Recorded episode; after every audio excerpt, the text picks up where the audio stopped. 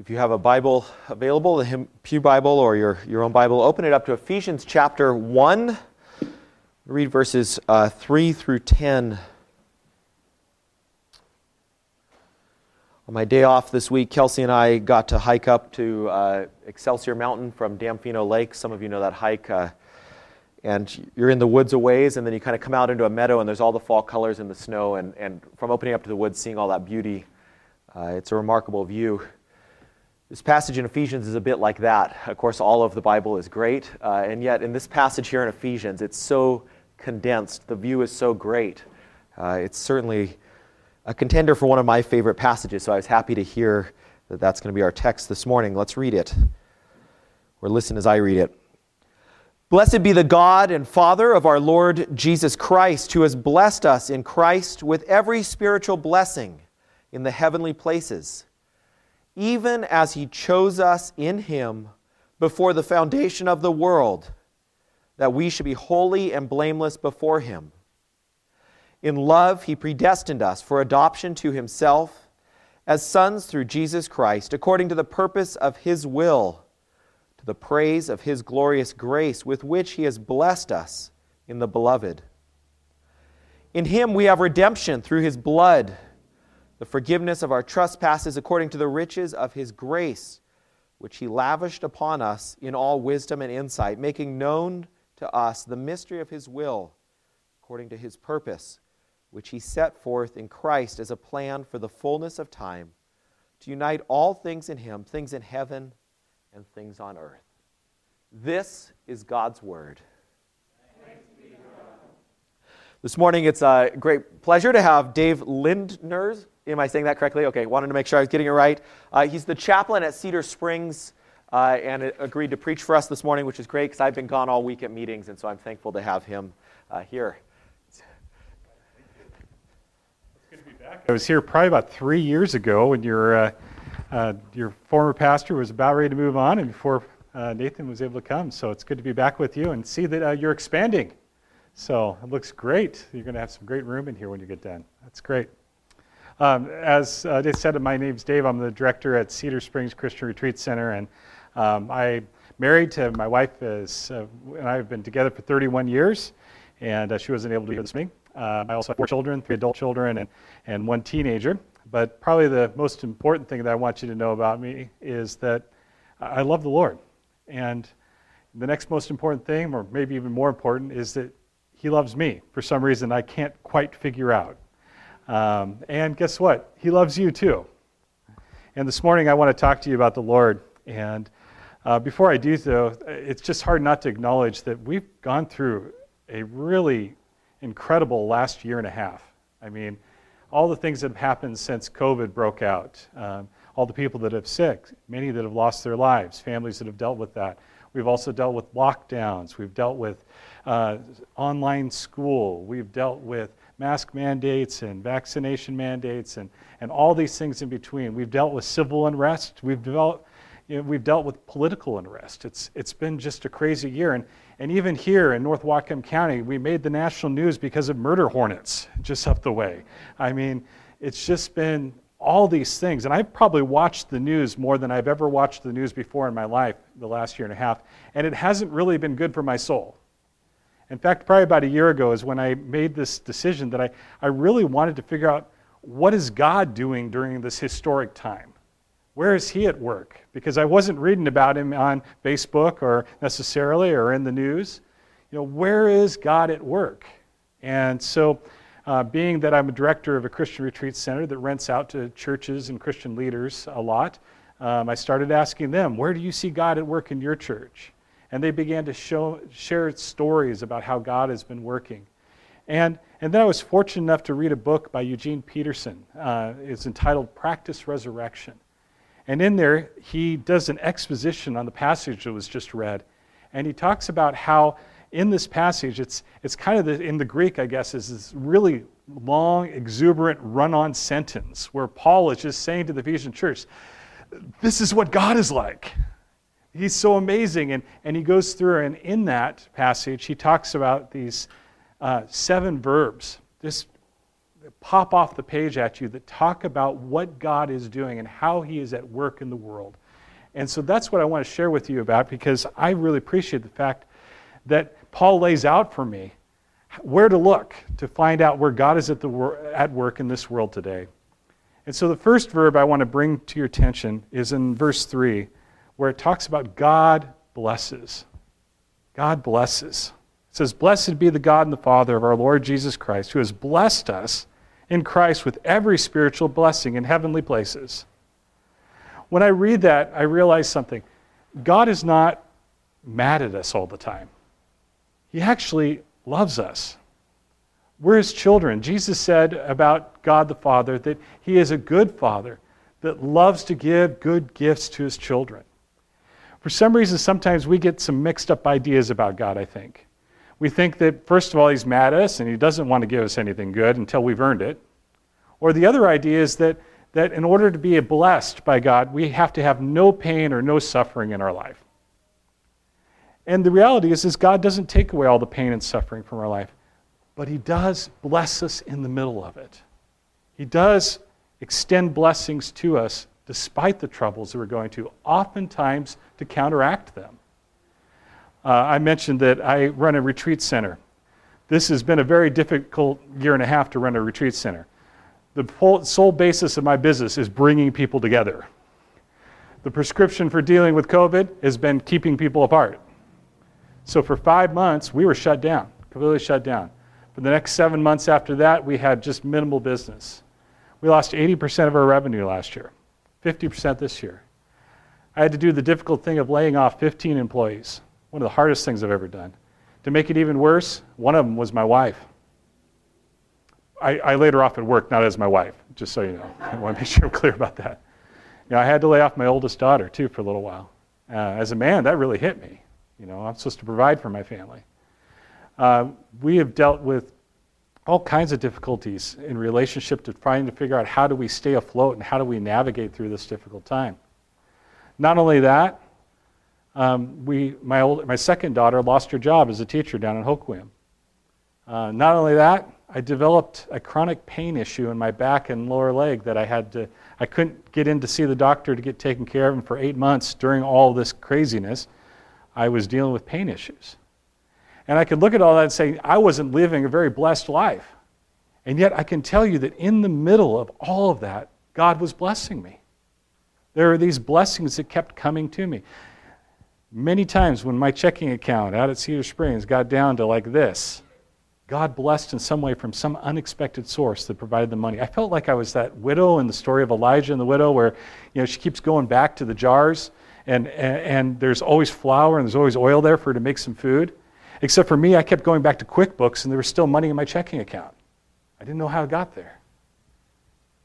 He blessed us by bringing my family together in new ways. My daughter, who lost her job, moved back in with us, and we became a support again for one another during this difficult time.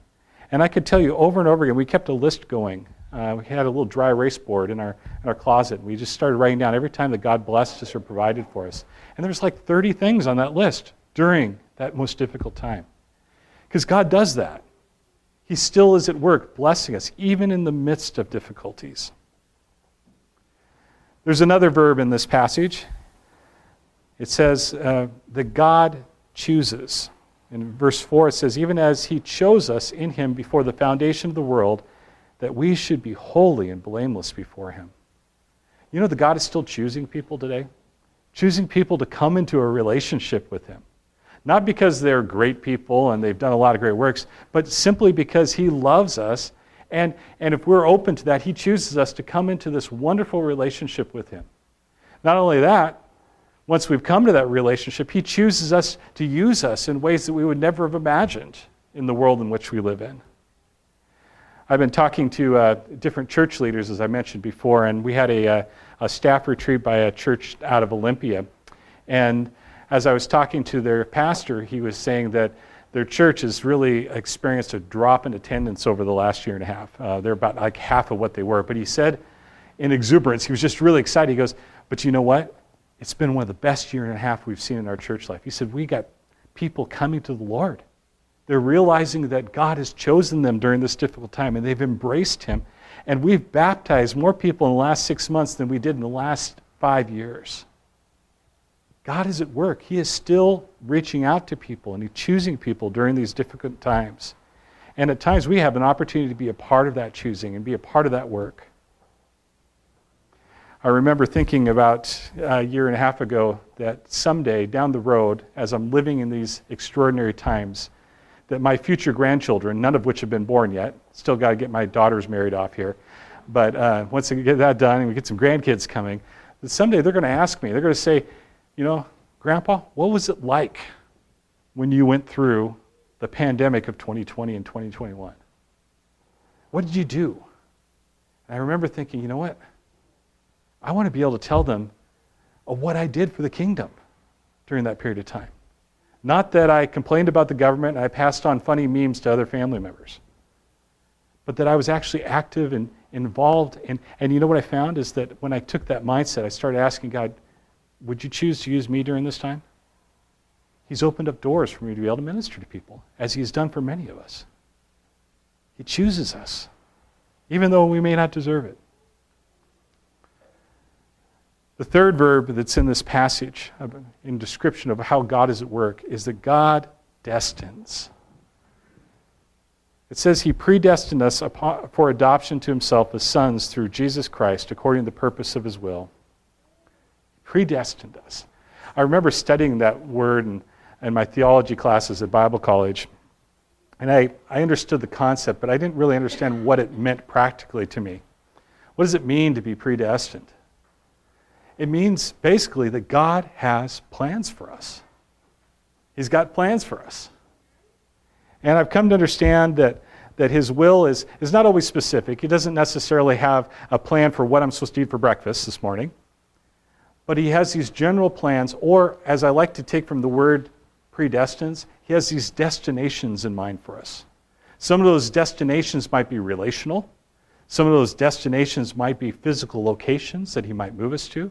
Some of those destinations might be a career, but most certainly one of those destinations is for us to grow up into maturity in Christ. And He sets about a path for us to be able to follow. I have come also to understand that His will can be resisted, and I have done so at different times in my life. I also know that sometimes His will and His plans for my life can get sidetracked because of the actions of others, which I think I've seen significantly in the last year and a half. But here's the thing about God. He is very determined to keep those plans always in front of us, and that even if we get sidetracked or we resist them, that there's always a new route to get back there. In fact, the way I think of it is it's kind of like a GPS system. I have a GPS in my truck, and so when I'm going somewhere, there's a destination in mind. And then there's a path, the best path to get to that destination. Now, sometimes I decide I don't want to go that way, and I choose to go a different route, and I get off that blue line that it's showing me how to get there. And then what my GPS does then is it says, anybody know what it says? Rerouting, right? Recalculating. And it finds the next best route to get me back to that destination. And I can ignore that too, which I've done from time to time. And then it does it again, right? Recalculating. Rerouting. And you know, God's plans are such that even if we have resisted His will in our life, even if we've gotten sidetracked because of the actions of others, that He is always putting together a path for us to get back to those destinations He has in mind for us. That we don't ever get to pass to a spot where He's given up on us and said, well, just go your own way. He's got plans for you and me. What else? The fourth verb that comes out here that describes God's work in the world today is that God bestows. Now in the version we read, it says, in verse 6, it says, with which He has blessed us in the beloved, in verse 6. That word blessed in the Greek is actually a different word than the word blessing that was in verse 3. And in other versions, it describes it as the word bestow. And there's a lot of similarity between the two words. There's some overlap there. There are times where God just blesses us and gives us good things because He loves us as His children. Bestowing carries this connotation of giving us what we need for the task at hand. It would be the empowerment, the encouragement, the resources that we need to be able to do the plans in which he has called us to. Because one of the reasons is sometimes I resist that path that he has for me, those plans he has for me, is because when I look at it, I go, I don't know how I'm going to do that on my own. You ever felt that way? You're like, this is scary, Lord. I don't think I can do what you're asking me to do. And that's where he comes in and he bestows upon us what we need to accomplish the task at hand. I love this. There's a phrase I heard a number of years ago, and I wrote it down in a journal, and I've kind of just kept it in mind, and that is that God never gives unfunded mandates. If you've ever heard that term, unfunded mandate, it's kind of a government term. It's where when one level of government, like the federal government, tells the state government, you have to do this now, it's going to cost you money, and we're not going to give you any money to do that. I hate unfunded mandates. I hate when it's given to me. I hate when it's given to anybody else, because it's like, why would somebody in authority tell you to do something and not give you the resources to do that? And yet sometimes we think that that's the way God operates, that he's given us the mandates in the book, and now it's our job to go figure out how to put it into practice. And yet the God that Paul describes here is a God that not only gives us the directions, but he also gives us everything that we need to accomplish those. The fifth verse, the fifth verb that is in this passage that describes God's work today is that God lavishes. God lavishes. Verse 8. It says, which he has lavished upon us. This was a word that Paul was very fond of in describing God's work in the world. I like it because I sometimes run into this thinking about God that maybe God's a little stingy. Maybe he's a little reluctant to give me what I wanted because I haven't been good enough. But Paul says it doesn't matter how good you've been, that God loves you so much that he lavishes his love, he lavishes his provision upon you. He just pours it out on you until it's overwhelming to you, where you just go, I didn't deserve that. I was thinking about that this week. About 2 or 3 weeks ago, I was with my second daughter. We were walking on the property at Cedar Springs on one of the hiking trails, and we were talking. And one of the habits I've developed with my children over the years is I usually ask them this question. It comes from my church tradition, and it's this: how is it with your soul? And what I'm asking is just, how's your relationship with God going right now? And my kids have learned that now, and so now sometimes they reciprocate and they ask me, how is it with your soul? And when she asked me that question, at that moment 2 or 3 weeks ago, I got to tell you, my soul was feeling very dry. I was feeling just a little bit overwhelmed, just a little bit about me. I have a business mind and a pastor's heart. And so I love where I work at, because in the past it's allowed me to put together the business part of running a retreat center, but then there's this ministry part that I get to do while I'm out there, as I meet with people that are out there, and God is meeting with them, and at times I get to be a part of that conversation, and maybe get to pray with people. I get to interact with a lot of church leaders, and so I get to do both. But for the last 6 months, it's been all trying to figure out how to keep the business alive. I've been putting a lot of time, hours, probably 60, 70 hours a week, trying to keep things going and afloat as we're dealing with business coming back and employee shortages, all the things you don't need to know about, but that's the business part. And I realized I had not been engaged in ministry for a long time, and my ministry heart was just hurting. And so in that moment, we just prayed for a moment, and we prayed that, you know, there would be some opportunities to get involved in doing some more ministry-oriented things instead of just all the business stuff I'm doing right now. 2 days later, Albert called me. He goes, hey, could you preach at Wiser Lake Chapel? 2 days after that, my pastor called me at the church I'm at and said, hey, can you preach in a couple weeks? A couple of guys from our church goes, we want to put together a men's retreat. Could you help us work with that? I go, yeah, I could do that. And this boom, boom, boom, within a week, all of a sudden, all these ministry opportunities came into my life. And I'm like, wow, God. I mean, I didn't even start looking for any of this stuff. But he was lavishing it out onto me because that's what I needed. And that's just a small thing in my life, but that's what's so beautiful about God, is that he loves to work in the small ways. He loves to, that attention to detail, knowing what will make us feel loved and blessed and cared for, he loves to pour that out on us. And he doesn't do it stingily. He does it graciously, lavishly. Sixth verb. God reveals or makes known. And it says in verse 8 and 9, in all wisdom and insight, making known to us the mystery of his will according to his purpose, which is set forth in Christ. Our God loves to share his wisdom with us. He loves to share wisdom. I love the definition of wisdom that I heard Pastor Andy Stanley share a number of years ago. He said knowledge is basically the accumulation of information. So to be knowledgeable means you know a lot. Wisdom is to see how all that information is connected, how it all comes together. It's to understand cause and effect. It's to understand how two pieces of information can be put together and create something beautiful or useful in a way that maybe nobody else had seen. And our God is a God of wisdom, and he loves to share that.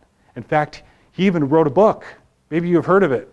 It's called the Bible, where he put in a bunch of that wisdom for us right there. We can read about each and every day. And we're so blessed. We got it in our English version. We got it on our phones. We got it everywhere for us, where he shares that wisdom with us. Not only that, it says in the Bible, Jesus said that he gave us the Holy Spirit that lives within us, that helps guide us into that wisdom. And as we keep in step with his Spirit, as Paul would say in Galatians, that we will find that wisdom of God to live our life in a way that is good and pleasing and perfect. And God just loves to share that with us. I know over the last year and a half, I've had a lot of decisions to make. I imagine you guys have had as well, where I didn't know what the right answer was. I could go this way, or I could go this way. And I really had no clue. And I knew that in some cases, people's lives and things about their lives hung in the balance. And so I was finding myself praying the prayer of Jehoshaphat in 2 Chronicles chapter 20, verse 12. When he faced this army that he knew he couldn't defeat, he went to the Lord in prayer and he said this, Lord, we don't know what to do, but our eyes are on you. He knew this quality of God, that God is a God that will reveal his wisdom to us and show us what to do. And I found over and over again that he has done that for me over the last year and a half. And decisions that I could have made, I could have gone that way, I could have gone that way, and I felt the Lord was leading to go this way, and we followed that lead, found out much later that that was the right path, and if we'd gone the other way, things that would not have gone well. I am so thankful that he is a God that reveals and makes known his wisdom to us. The last verb, God gathers or unites. In verse 10 you find it, it says, as a plan for the fullness of time to unite all things in him, things in heaven and things on earth. I don't know about you, but as I read the news and I look at what's going on in our country, it feels like everything is unraveling. Do you have that feeling? It just feels like some of the institutions, some of the way things have always been, all these things that we relied on are just kind of crumbling. And the fear in that is that it's just going to continue to crumble and we're going to find ourselves in chaos.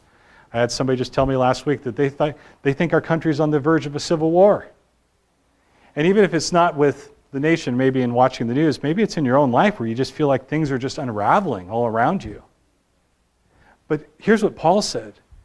God is in the business of gathering up those things that are unraveling and putting them back together, until one day he'll take what's been unraveled in terms of humanity and the relationship with God, this separation that now exists between heaven and earth, and he's going to bring them even back together. And for me, that gives me hope that even in the midst of things seemingly unraveling, that our God is much bigger than that he is still on the throne, that he is a God that can take all that mess and he can put it back together, and sometimes put it back together in ways that were better than it was before. And so I lean into that hope. I hope that you will too. What is God doing today? He's blessing. He's choosing. He's got plans for you and me.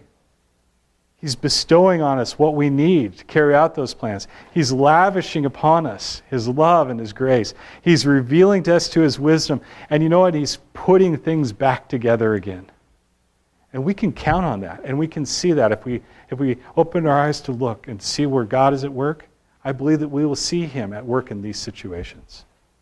How do you do that in a practical way? Let me just give you a couple suggestions. One is get together with some other Christians on a regular basis and just ask yourselves a question. How have you seen God at work in your life? I have a small group that meets in my home. I have three couples that are part of it. They're all actually from different churches. And we come together, and the first question we ask every week before we get into our Bible study is, how have you seen God at work in your life this week? And what it's done is it's helped train us to be in tune with God showing himself in our lives each week. And where is he at work? Because sometimes we just miss it. Maybe you want to journal.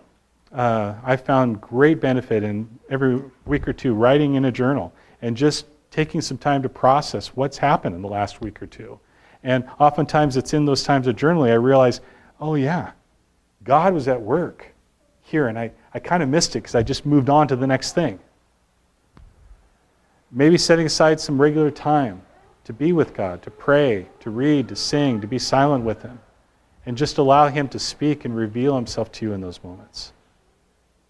I hope that this week that you'll have the opportunity and the blessing of being able to see God at work in your life, because he is there.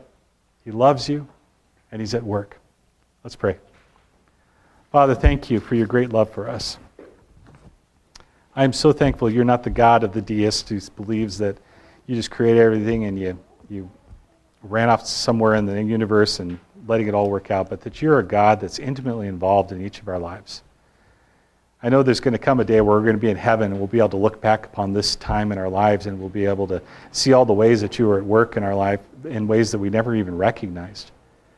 But for now, would you give us glimpses of that? Will you allow us to see where you're at work, what you're doing, how you're loving us, and help us to become in tune with that so that we might receive all that you want to give to us in this season of life? And we do pray for all the needs that are out there. We pray for all the people that are struggling. We pray for all those that are hurting. And we ask that, Lord God, you would bless them in the midst of that pain. And that, God, you would use us as a part of your plan to provide what is needed to bless others. Thank you, Lord. In Jesus' name, amen.